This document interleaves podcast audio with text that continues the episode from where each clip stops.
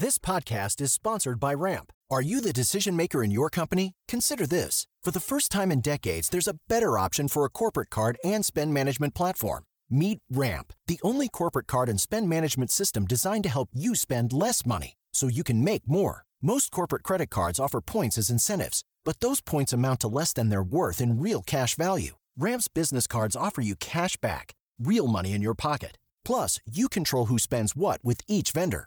And Ramp software collects and verifies receipts automatically, which means you'll stop wasteful spending and close your books in hours instead of days. Businesses that use Ramp add up to five percent to their bottom line the first year.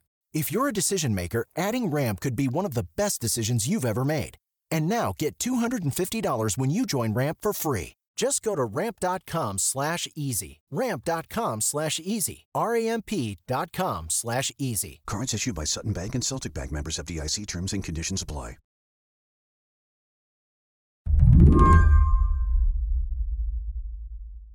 Being a political reporter in Tallahassee, the way Mary Ellen Klas is, means bearing witness to an evolution. This evolution is happening in the state's Republican governor, Ron DeSantis. And Mary Ellen says it all started in the wake of the presidential election. It was clear Donald Trump had lost. Acolytes like DeSantis were looking around for their next move. And he began this culture war campaign, starting with, you know, Florida's a free state and we we operate businesses without any requirements of vaccines or, or masking. Thank you. Thank you so much. It's always wonderful to be in Florida's friendliest hometown, which happens to be the center of the freest state in the United States. And then DeSantis began to get a little bit obsessed with this word. The word is woke. A great understanding of, and I think what you see now with the rise of this woke ideology Uh, is an attempt to really delegitimize our history.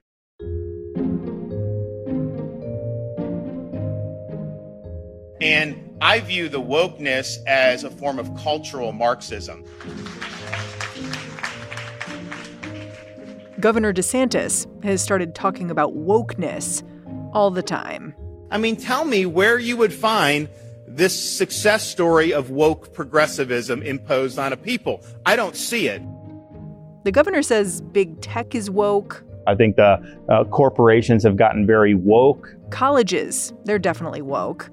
But so are anti-Semites. And let's just be clear, the woke are anti-Semitic. They are anti-Israel. We know that. Infrastructure, that is woke too. They're saying that highways are racially discriminatory. I don't know how a road can be that. But, you know, this is the wokeification of federal policy. The governor has even proposed legislation that he calls the Stop Woke Act. That stands for Stop Wrongs Against Our Kids and Employees. It is the same kind of anti-critical race theory law that a lot of states have been passing, but it got a cute acronym. The bottom line is that it is Donald Trump's popularity among the Republican base, and Ron DeSantis has really wants those people to be behind him. And so he has kind of been fishing for ideas that will keep those people engaged. And the result is we now have these ideas that, to be honest with you, I have covered the Florida legislature for thirty years, and we never have had them talk about the need to create legislation that prevents people from be- feeling bad because somebody may talk about this country's racist past. No one has ever raised that as a threat. For a governor who came into office promising to address the environment, who rushed to vaccinate his elderly population as soon as a COVID shot was available, this culture warrior stance, it caught Mary Ellen by surprise. It's interesting talking to you because I get the sense that you think of Ron DeSantis like he's been in a chrysalis for a little while. And maybe now we're seeing like the full butterfly break free of like who he is as a politician. I think that's interesting. I also do think that um, he is somebody who is able to mutate. He has shown that he can change based on where the political winds are, will take him. So this may not be his final form. This may not be his final form, right. Today on the show, the evolution of a Florida man. Will this new identity help propel Governor DeSantis to Washington? I'm Mary Harris. You're listening to What Next? Stick around.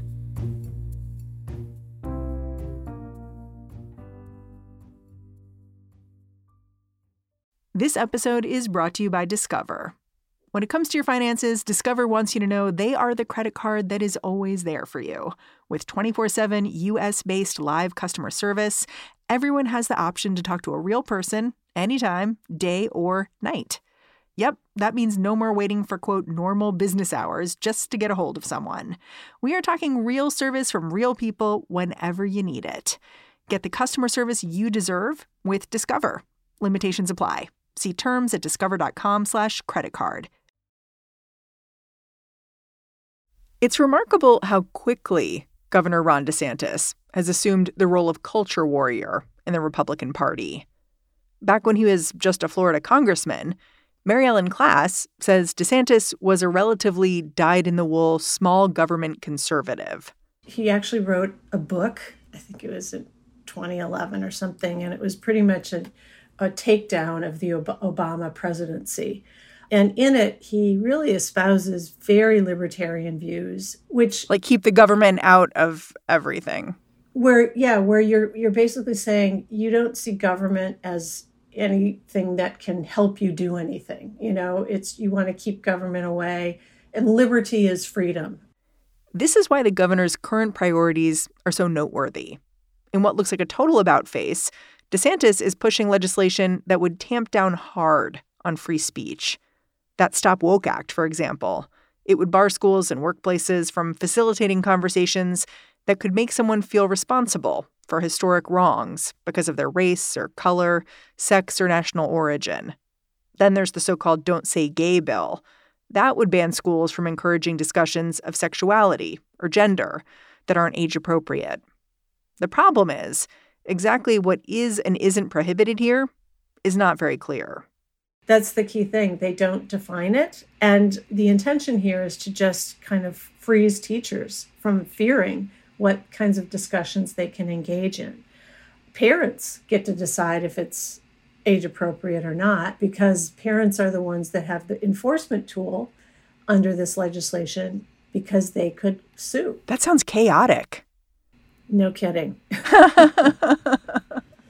And the interesting thing is school teachers and school districts have arrived at the Capitol basically saying this is unworkable. It's not realistic to expect us to manage this. But it doesn't seem as if that's really what they're concerned about. Um, they're, they're, not, they're not too focused on um, making this workable. You mean the legislators aren't? Right. Yeah. There are other pieces of legislation that DeSantis has been pushing that also caught my eye, like this idea that he was going to create election police, people to look out for, you know, some kind of fraud, the idea that there'd be a fifteen-week abortion ban modeled after what Mississippi's put out there. It's all really conservative stuff. When I've always thought about Florida as basically a purple state, am I misreading the state? Florida continues to be a very purple place in its urban areas. However, I think overall, the state has grown so much that I think we, we've actually tipped the balance, and we are now almost reliably red. And that is something that's been playing out for the last couple election cycles. I do think that the way things have changed, especially over during COVID, the states just had a flood of new residents. The Republicans believe uh, that mo- many of those new residents are are registering as Republican. And for the first time in one hundred years, more than one hundred years, Republicans now outnumber Democrats in voter registration. It is Ron DeSantis' goal to solidify this perceived Republican advantage through the redistricting process. He's found a way to be extreme in this regard, too. He's pushing a new voting map that would eliminate a Democratic district where a plurality of voters are Black and reshape another one. If you think about what the governor's long-term goal is, he wants to be known as a powerful Republican on the national stage. Well, there's nothing that could burnish his record more than if he helped get Congress Republican. And certainly one way to do that is to draw maps that give Republicans a greater advantage in Congress in Florida. So the governor did something that no governor has ever done publicly, and that is he submitted a map, uh, a congressional map. Is he allowed to do that? Yeah, there's nobody st- I mean, everybody's allowed to submit a map. There's nothing preventing him from doing it. He does have veto authority over it, unlike the legislative map, which he doesn't, he cannot veto. So because he is, he's got this big hammer, and he's like, he's he sends them a map, and the map dismantles two of the Black districts, divides them up, and then makes sure that there are eighteen Republicans and only ten Democrats. And this was after a little bit of a pressure campaign from Steve Bannon, right?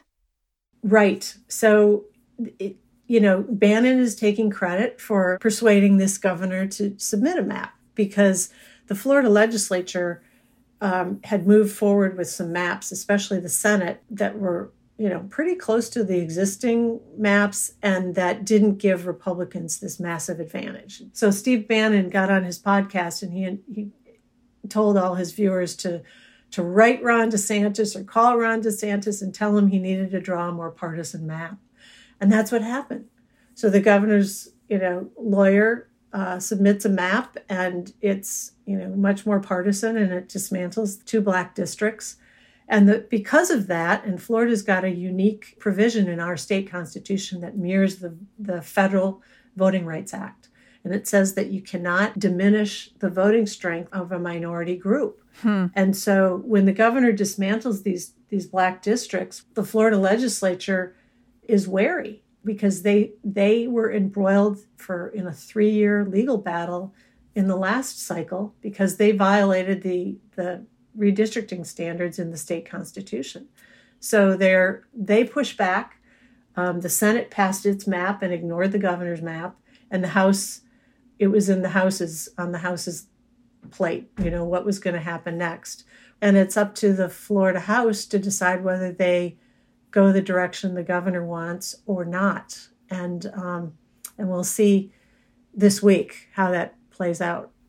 I read that even Republicans were shocked by DeSantis's moves here. But I I did wonder a little bit, why would Republicans be shocked by this? Of course, DeSantis is under pressure to deliver Republican seats. And frankly, Democrats are doing a lot of work all over the country to gerrymander the heck out of their districts. So it may be a panic move, but maybe not surprising. I think what's surprising is that it was so public.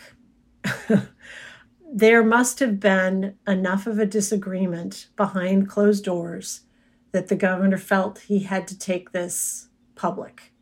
Because watching Republicans, there's no doubt in my mind that they strategize, um, that this governor has often come out with a, you know, a really ostentatious proposal.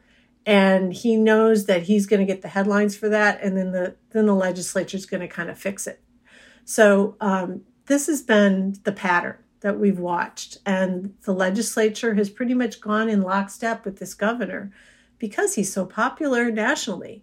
So when this happened, um, it was clear that there either is a strategy where it looks like the governor wants to show the national audience that he's fighting for more Republicans, or they need this to play out in court and have the court settle this legal quagmire they're in. You say taking it public was important here. When you say that, I wonder, like, who's the audience when you take it public? It's not the legislature. That would be a behind-the-scenes move. Is it like Steve Bannon's listeners? Who's the governor talking to? Yeah, yeah, that's a really good question. Um, there's a lot of people they're talking to. I mean, if you are a gung-ho Republican donor and you live in Los Angeles or Nevada or Colorado or somewhere else, you and you want to see that this governor is, you know, doing everything he can to maximize Republican strength in Florida, his audience may be them as well. How is advocating for these kind of ultra-conservative moves impacted Governor DeSantis financially? Do we know? I think it's worked very well for him. He has raised almost one hundred million dollars for his gubernatorial campaign. And the result is, um, you know, you can you can go very far with that kind of money in Florida. Florida elections are run on, you know, television ads and internet ads, and um, and you can you can get a lot of mileage with that kind of money. But DeSantis, he might have his sights set beyond Tallahassee. When we come back, how this playbook is serving his presidential ambitions.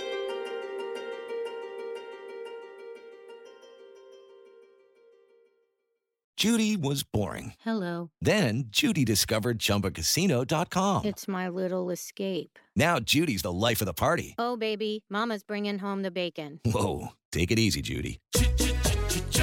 The Chumba life is for everybody. So go to Chumba Casino dot com and play over one hundred casino-style games. Join today and play for free for your chance to redeem some serious prizes. Chumba Casino dot com. No purchase necessary. Void where prohibited by law. eighteen plus terms and conditions apply. See website for details.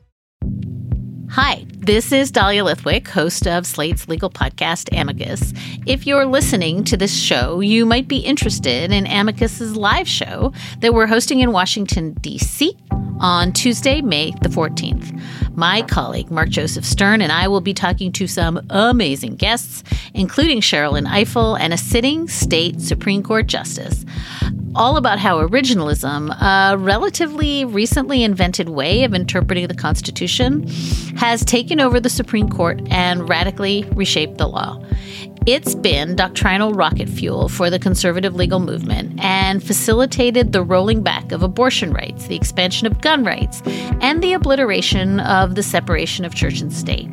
And as another wildly consequential Supreme Court term careers to its end, the court's originalists are on a tear. But there's something you can do about it, and we hope you'll join us in D C on May fourteenth to explore the possible pathways out of the current situation. Go to slate.com slash amicus live for tickets.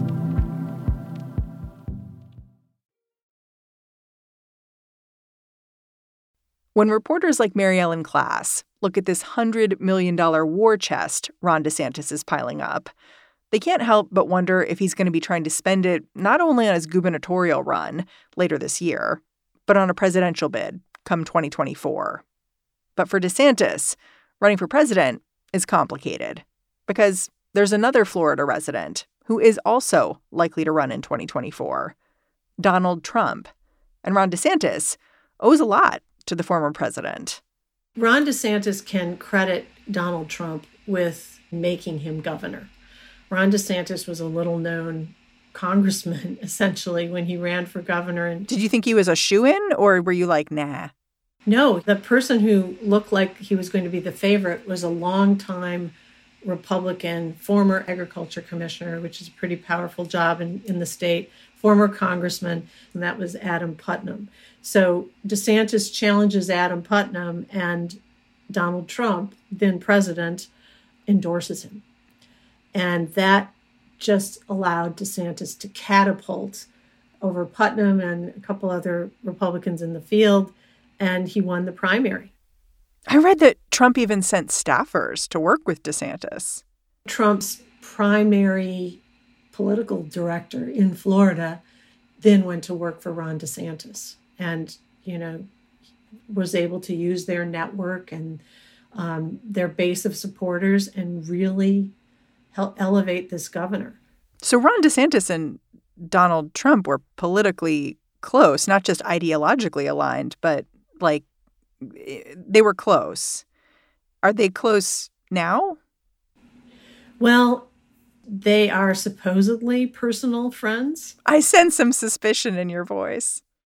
Well, only because I think that things have become increasingly very tense. I mean, we have heard that DeSantis is resentful of the fact that Trump expects him to, you know, bend the knee so much. Trump is resentful because DeSantis doesn't seem um, grateful enough and loyal enough to him. Now, every time DeSantis is asked if he's, you know, a candidate for for president in twenty twenty-four, his answer is, I am focused on Florida. I am running for re-election. I'm not considering anything beyond doing my job. Uh, we've got a lot of stuff going on in Florida. I'm going to be running uh, for re-election next year. Um, and we're also working on... That answer, it's always the answer until it's not. It's always the answer. And, you know, of course, Donald Trump wants to hear, there is no way I'm going to challenge Donald Trump. If, you know, if he wants to run, I'm all, I'm one hundred percent behind him. But Ron DeSantis is not saying that. And that has raised a lot of speculation. And the reason it's raised a lot of speculation is because many of the Trump supporters see Ron DeSantis as maybe a smarter Donald Trump, maybe Ooh. somebody who has a little bit more, you know, finesse, and he's certainly younger. It's a difficult place for Ron DeSantis, however, to navigate because, as you mentioned, he's got... Uh, former staffers that worked for Trump. He is an acolyte of Trump as close as you can find them. So in order for him to get elevated on the national stage, Donald Trump has to be diminished or acquiesce. And we all know that it's very unlikely that Trump is going to acquiesce. We've talked about how DeSantis is dealing with Trump. What do you notice about how Ron DeSantis is dealing with Biden? And what does that tell you about what he's going to do next? That's a really good question. And it's very clear that every opportunity that Ron DeSantis has to blame a problem, it's Joe Biden's problem, right? So right now we have an affordable housing crisis in Florida. And that is because the state has failed to invest as workers have not been well paid. And meanwhile, the, the real estate crunch is intense. So when Governor Ron DeSantis is asked what he's doing about it, he said, well, you should be asking Joe Biden because of inflation. Hmm. Now, this affordable housing crisis is decades in the making. It's not just about inflation. But what's really interesting is that Joe Biden, you know, every poke that Ron DeSantis has, Joe Biden is starting to respond. Which shows that he sees him as a real opponent. Right. And it, and that just elevates and encourages Ron DeSantis. So at the end of this week, we've got Joe Biden showing up in Florida and and Jill Biden is is traveling the state. So, yeah, I it's it's very clear that um, Ron DeSantis sees Joe Biden as his opponent at this point. Do you think any of DeSantis's political fortunes rise or fall on whether all this legislation we talked about, the Anti-Woke Act and the Don't Say Gay stuff, if any of that passes or fails? Or is that really just is it fine that he just said these things out loud? Well, you know, a lot of these very controversial ideas get challenged in courts, and the courts have thrown them out or put a hole in them. And it, it really hasn't mattered. um, you know, he's able to say, I pushed this, and uh, it's not law. But much of this is, is fighting for notion and the headline. many of these things, I think, will be challenged in court. I think I think they're um, enormous First Amendment violations. Um, if they are sustained and allowed to become law, I think it will have dramatic consequences. It will have dramatic consequences on, on what people can say in Florida and what people can what people can behave. It will have a chilling effect um, in business and schools. But I don't think that is their ultimate goal in some ways. Um, I think they're they just want to be in it for the fight. Mary Ellen Klas, I'm always really grateful for your Florida insights. Thanks for coming on the show. Glad to be here. Thanks, Mary. Mary Ellen Klas is the Capitol Bureau Chief for the Miami Herald. And that's our show. What Next is produced by Danielle Hewitt, Elena Schwartz, Mary Wilson, and Carmel Del Shad. We're led by Alicia Montgomery, and I'm Mary Harris. Go say hi on Twitter. I'm at Mary's Desk. Meantime, I'll catch you back here tomorrow.